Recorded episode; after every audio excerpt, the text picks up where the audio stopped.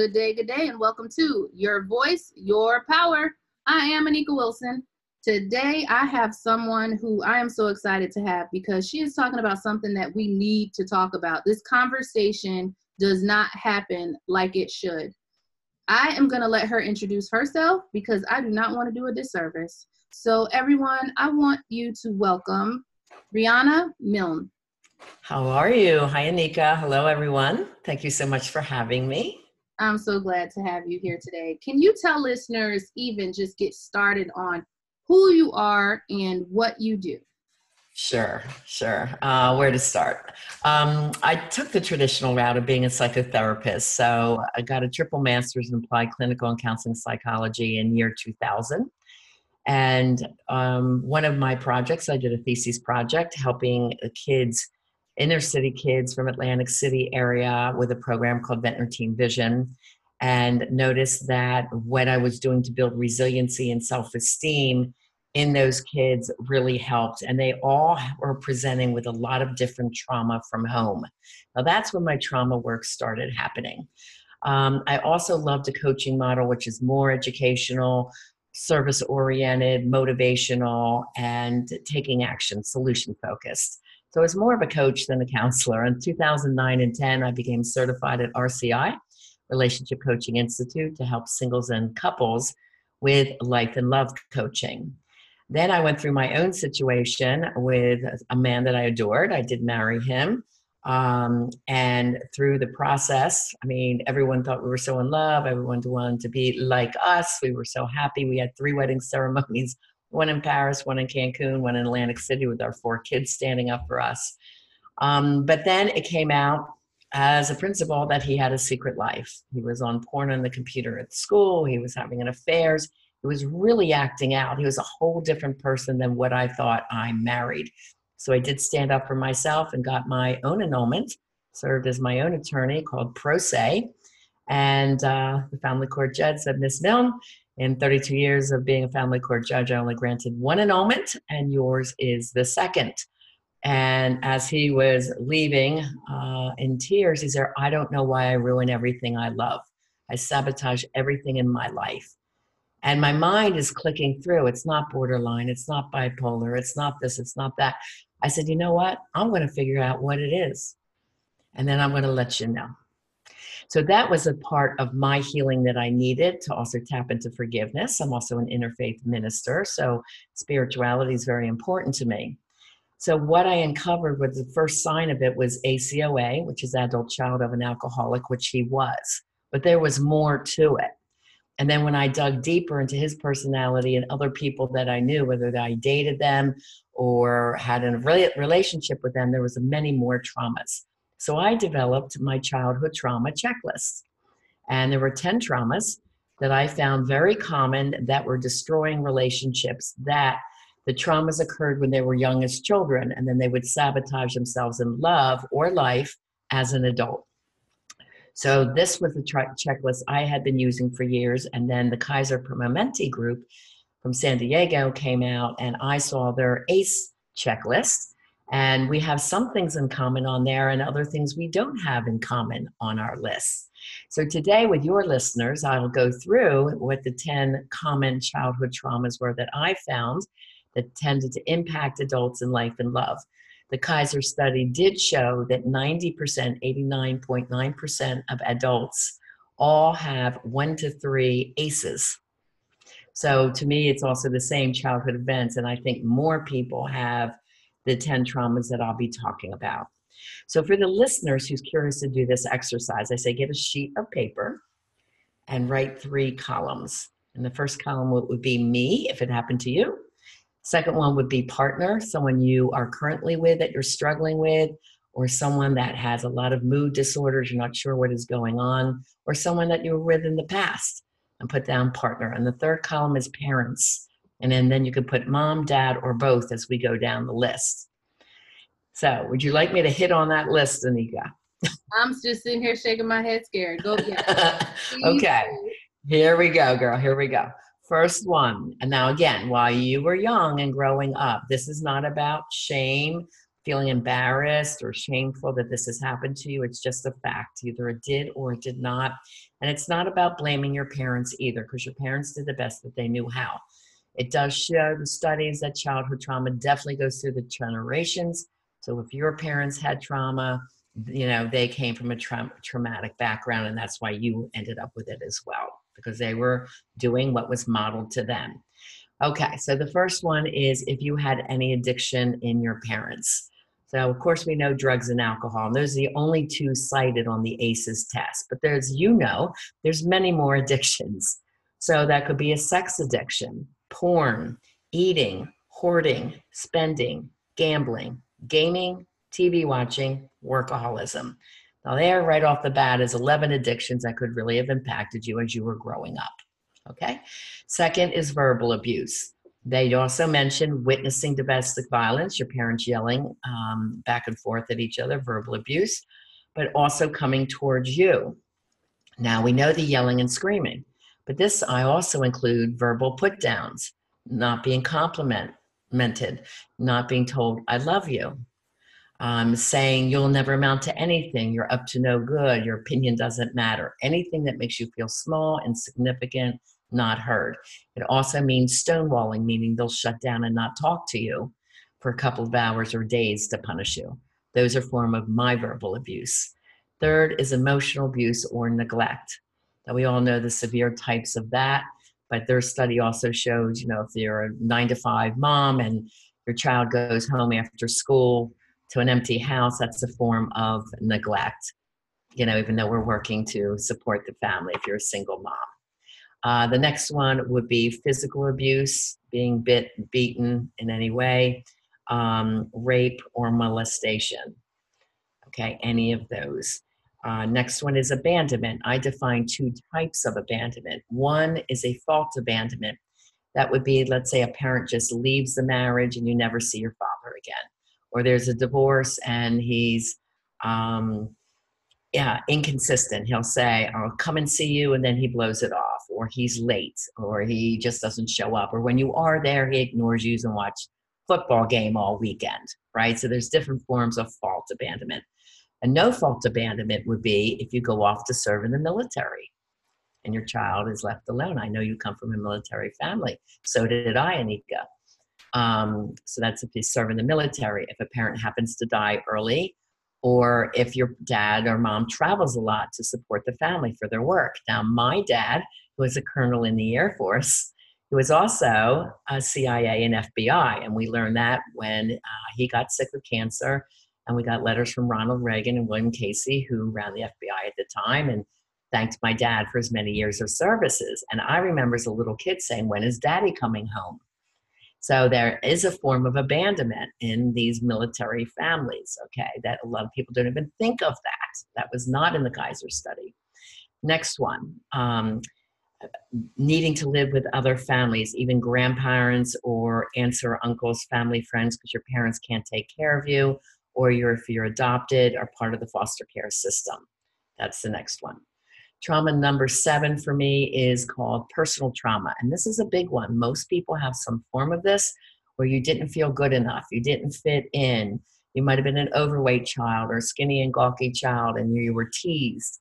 Um, you weren't part of the cool crowd. you weren't chosen for the sports. You know, whatever that felt like. You might have been born with a medical condition like asthma or been diagnosed ADHD in the schools. These kids feel different. They feel like they don't fit in. That's trauma number seven. Trauma number eight is sibling trauma. That's if your sibling had a medical condition and commanded more of mom's and dad's time and attention, or they might have bullied you, or most likely they were perceived to be the golden child, meaning that they might have been more intelligent, more handsome, more attractive, um, better in grades. Something was going on that they got more of mom's and dad's love, attention, compliments, that type of thing. Trauma number nine is family trauma, but from the other list, I brought in community trauma too. Now, community trauma is our school shootings, our mass shootings, loss of home by flood, fire, hurricane, volcanoes, you know, all these natural disasters happening where, you know, we lose everything. And of course, this is upsetting to adults. Can you imagine little people whose brains and emotional regulation is not there? This is high PTSD for kids, you know, to go through these types of things. And then family trauma would be um, growing up in a dangerous neighborhood or with lack and poverty. Um, you know, uh, the military families moving every two to four years in the, in the USA. That's a big one. Family trauma.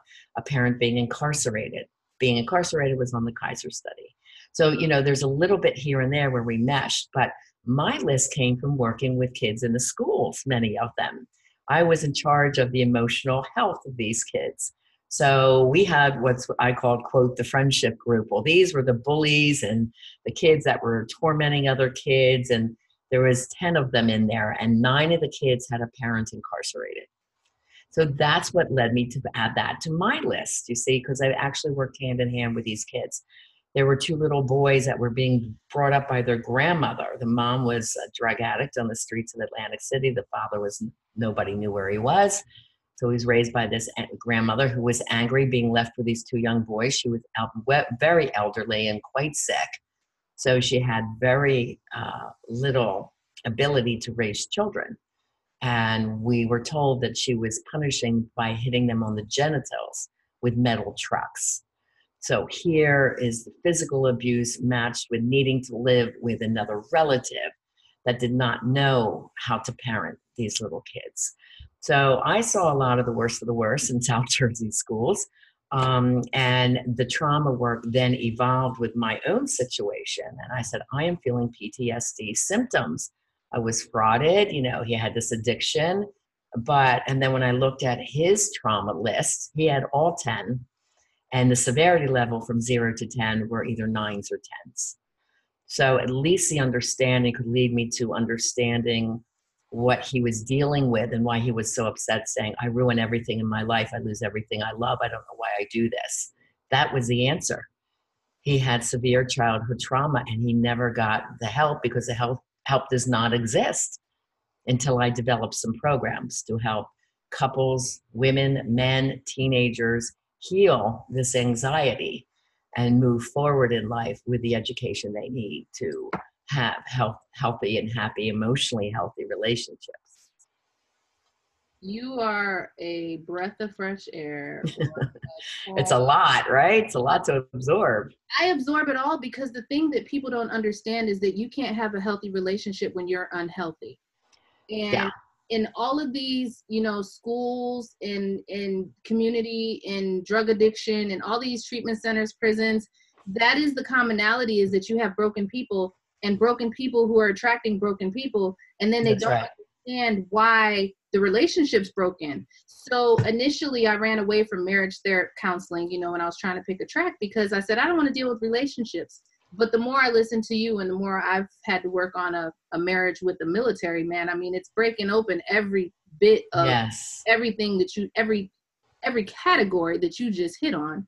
Um, when you're talking military, and Anika, think about it. These people who don't feel good enough, they will go off into jobs where they feel like heroes. Validation. Our soldiers, our police officers, EMTs, our firefighters, many of them, and I treated many of them in Atlantic City, you mm-hmm. know, came from the childhood trauma families. Yes. They wanted to feel important, so they picked a job where they could feel important. And they don't understand it's untreated still. Right. And that's and that's the conversation I have all the time is that you can get all the accolades in the world, but if you never deal, it's not dealt. Right. Have to. You cannot avoid this because it just creates a catastrophe not to mention that you are bleeding on everything and body that you touch. Well, then you add the PTSD from serving, right, in an active mm-hmm. war zone on top mm-hmm. of the underlying unconscious traumas. And now you've got a big fire brewing. Um, and other things that can come out from unhealed childhood trauma. I'll name several of them because this is what I'm constantly dealing with in relationships. Let's talk about jealousy. Mm. Uh, and control. That comes from not being good enough, feeling good enough. So, trauma number seven, you know, if you're always picked on or bullied or made fun of, you didn't feel pretty enough or handsome enough or fit in, So you might have changed that. Let's say it's a male, and you might have changed that and got the muscles and worked out, but the underlying core little child is still wounded in there, mm-hmm. and that has not been fixed. And then that's when they go to control because they didn't feel they could control their environment as a kid. They grow up wanting control. Now, this is what police officers do. They want control on the job. Mm-hmm. But others that have other type of positions, this is why I have a lot of clients, very successful women in business, but struggle in love. Oh. So they proved themselves, got out of the house, proved who they were. See, I'm smart. See, I've got this great position. But mm-hmm. then they keep having failing relationships or attracting people that also have childhood trauma. And um, because that has not been brought up.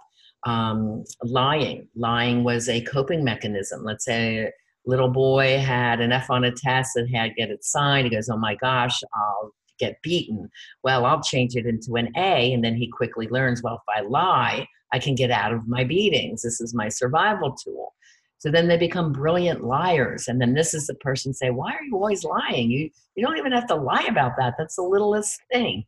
And lying just becomes a way of life, mm-hmm. you see.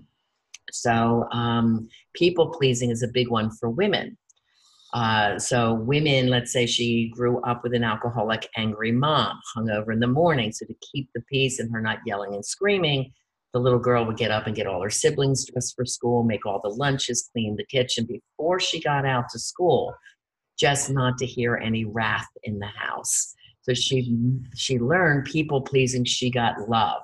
Mm-hmm. So this would be the couple that comes in and the woman says, "Oh my gosh, I do for everyone. I do for my husband. I do for my kids. Nobody says thank you. Nobody does for me." And she's burnt out. She's resentful. She's angry. She's not feeling sexual because the guy doesn't pitch in because she does everything. But that's her way of showing and getting love. But her boundaries are all thrown off. Yep. But that was her normal. So people grow up to do what they learn that this is normal, and it's often not and I love this because you've tapped on different seasons of my life. Um, mm-hmm. But I also like to mention that a lot of you talked about women, insecurities, jealousy, and control. A lot of people appear one way professionally and are mm-hmm. totally not personally. I was talking to somebody I coached this morning and I said, you know, you can see a lot of people who excel professionally because they're seeking that validation right. and personally in relationships they're attracting something completely different because that confidence is not there personally. Yes. They they want and this is uh, i go over the red flags in my program. There's 36 red flags that the person you could be falling in love with is what we call toxic or dangerous right so, you know, one of the signs is that someone always always texting you and calling you, or someone that grew up with some abandonment issues, or a dad that never paid attention. They're like, wow, he really likes me. I love this. Finally, someone that gets how to show me love. Well, then the, the, the sweet spot is the first four months, and four to nine months. This is where the studies show things start really breaking down, or there's control entering in, or jealousy. And this is often after um, moving in with each other, getting engaged, getting married, or have a baby. Mm-hmm. This is the four transitions in life where things go really awry. Mm-hmm. And mine freaked out after a marriage, mm-hmm. right? Mm-hmm. Okay. Um, so uh, it, it was like over two years of pulling research from all over the place that I created my coaching programs for singles and couples. So I have the two books Live Beyond Your Dreams From Fear and Doubt to Personal Power, Purpose, and Success. And that's 328 uh, pages about the mindset for success that you need to really incorporate. And I just told you I was watching um, a brain trauma show. You know, I'm always looking for the latest and newest research, and that's that. totally ta- tied to that as well. And then the love book, Love Beyond Your Dreams break free of toxic relationships to have the love you deserve. And your listeners can get free sample chapters of that on my website, rihannamilne.com. And there's a couple love tests there too, and the ability to reach out and talk to me if you are indeed concerned or seeing these patterns of toxic love. We we do know the domestic cycle of violence, right? There's that period of love, romance, and mm-hmm. flowers for about two weeks and then it gets bad again and then you know and you just keep cycling and mm-hmm. hoping that you fixed it each time and it's never going anywhere. It keeps mm-hmm. staying stuck in that toxic cycle. So those are the couples that i work with. They don't have to be married younger older doesn't matter. But you know they keep saying over and over again we just can't fix this and i want to ask you a question i want to highlight a couple of things because you know i really like to emphasize that most women's businesses stem from a pain point. and you talked about yours um, mm-hmm. from childhood to your marriage. And a lot of us, you know, we're seeking a resolution, and we we don't find that particular solution to us, and we create these amazing things.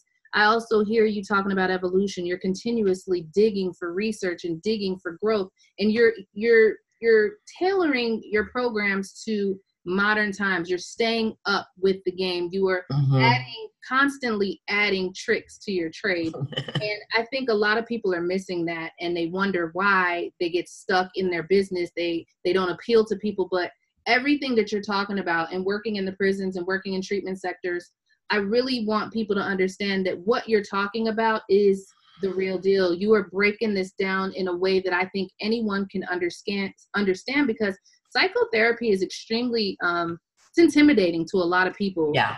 They hear those words and they freak out, you know, just like you talk about narcissism and psychopathology. And a lot of people, they are so afraid, but it's going to take more of us digging to get to the bottom so that we can break the cycles of addiction and the cycles of abuse and the cycles of failed relationships. I mean, you look at divorce, I grew up by a single mom. My dad left when I was six. He pursued mm-hmm. his military career and never looked back. And mm-hmm. it was hard for me because I grew up with a mom telling me, never need a man, be strong, do everything you need to do. And here I am almost 40 and I'm trying to figure out how to need my husband. You know, yeah. So when I look at everything that you're talking about me, I'm having to start from scratch. Even as a psychologist, it's different when it's about me. Yeah, the mindset and the messages that we received as little children are really, really potent. Again, they were survival tools. Mm-hmm. So we mm-hmm. learned to really count on them. And, you know, in this brain research I'm doing now, it, it says the most important thing, they're talking about nutrition and vitamins and getting the toxic air out of our environment, the toxic water, everything. But they said the most important thing is this positive mindset for success. Now, keep in mind my book, Live came back, was written in 2008 and came out in 2009. Mm-hmm. So the techniques that I use for the positive mindset for success, I taught my children as they were growing up. My daughter, Alexi Panos and Stefana Farrell, are now 35 and 36. Alexi now speaks around the world on personal transformation and made over a million dollars last year with no college education. So the the skills for life can be taught when you break the cycle of teaching you know things that will not be empowering to your kids yep. and they both have wonderful marriages and i have three grandsons and you know so they have children and you know they're very happy young people and, uh, and we're very close in our family but their their their father was quite toxic Mm-hmm. So I divorced when they were four and five, but I, I, all the research said one good parent can raise successful children, and I was determined to make sure that happened for them. I love that. So you know, it was not an easy road, but I was doing this research from parenting. Then I'm in the schools, and and then you know, it all just one built onto another, mm-hmm. and then my psychotherapy practice and all the clients that I saw in 20 years of having a practice um, they, you know, when I discovered the childhood trauma piece, it all related back to all of them. I'm like, here it is. Yep. That was the big open box for me. Wow. You know, what's funny is because you have a lot of people who are working from adulthood on and they're never tapping in. And you have a lot of people who are reluctant and say, this doesn't relate to what I'm here for. And right. I everyone, if you are peeling the onion, you can't peel it from the middle. You got to start, you know, from the bottom up. Exactly. But that that really explains a lot. And I, I'm glad that you're here because this is something nobody's ever come on my platform and talked about. And it's something that a lot it's of very people, new. Yeah. It, it is, it is, but it's very relevant. You know, um, it's hard to find psychologists and psychotherapists um, at all now, honestly. Um, you have a lot of people who are really putting their emphasis in other areas, but this is something that we need to fix our community. Mm-hmm. And, you know, when you to come from a relationship perspective, it, it's really important because most I know a lot of if they're not failed relationships in the terms of divorce, they're failed in the, the sense that these people are together and miserable. Yes, and I wanted to mention too, uh, we were talking about before we pushed the play button, record, that the schools are sorely missing the point. Now, as a SAC counselor, SAC stands for Student Assistance Counselor. Initially, we were hired to handle drug and alcohol issues in the school. But we got all the emotionally upset and challenged kids. So the ADHD kids, the oppositional defiant, the bullies, the kids that were being bullied, all the ones that were emotionally upset. And I worked at every grade level from kindergarten all the way through college. I was a SAC at Rowan University and a school psychologist at Hackensack High School in New Jersey.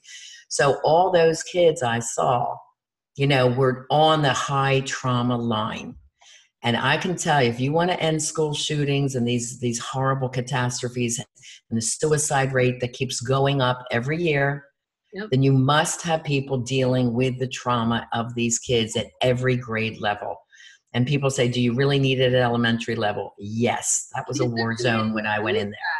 Kids are committing suicide. We've had two in the state of Alabama in the last month, ages eight and ten years old. That's that's tragic. It really is. And and if they had someone that noticed the signs in the school and would educate the teachers to watch for the signs, that's what I did. I did teacher education every month. You know, I did district ins and you know wide uh, presentations that are about meeting and reaching the emotionally upset child and how to get help I mean, they're just missing the point. They're dealing with it after the fact. Instead of mm-hmm. being proactive, they're being reactive. Exactly. And I would say the first person to be hired in these schools today should be the SAC counselor. So I just wanted to, to give my two cents on that. No, because I agree because yeah, we were laid off due to budget, you know, and it's and like, the training but they matters. kept football, you know. Don't get me started. You yeah, know, I'm here. Ooh, yes, because in Florida, that's the thing is that nothing matters except football. Yeah. But, but the thing is, is that our minds matter. Um, yes. And I want you to emphasize. Um, you have a live radio show um, and a podcast. Can you tell listeners about those? Those I platforms? do. Thank you for bringing that up. It's called Lessons in Life and Love and it's Monday Night Live on Bold Brave Media, Channel 11. Um, Monday night, 6 to 7 Eastern Time, and you can call in and ask me any questions for free.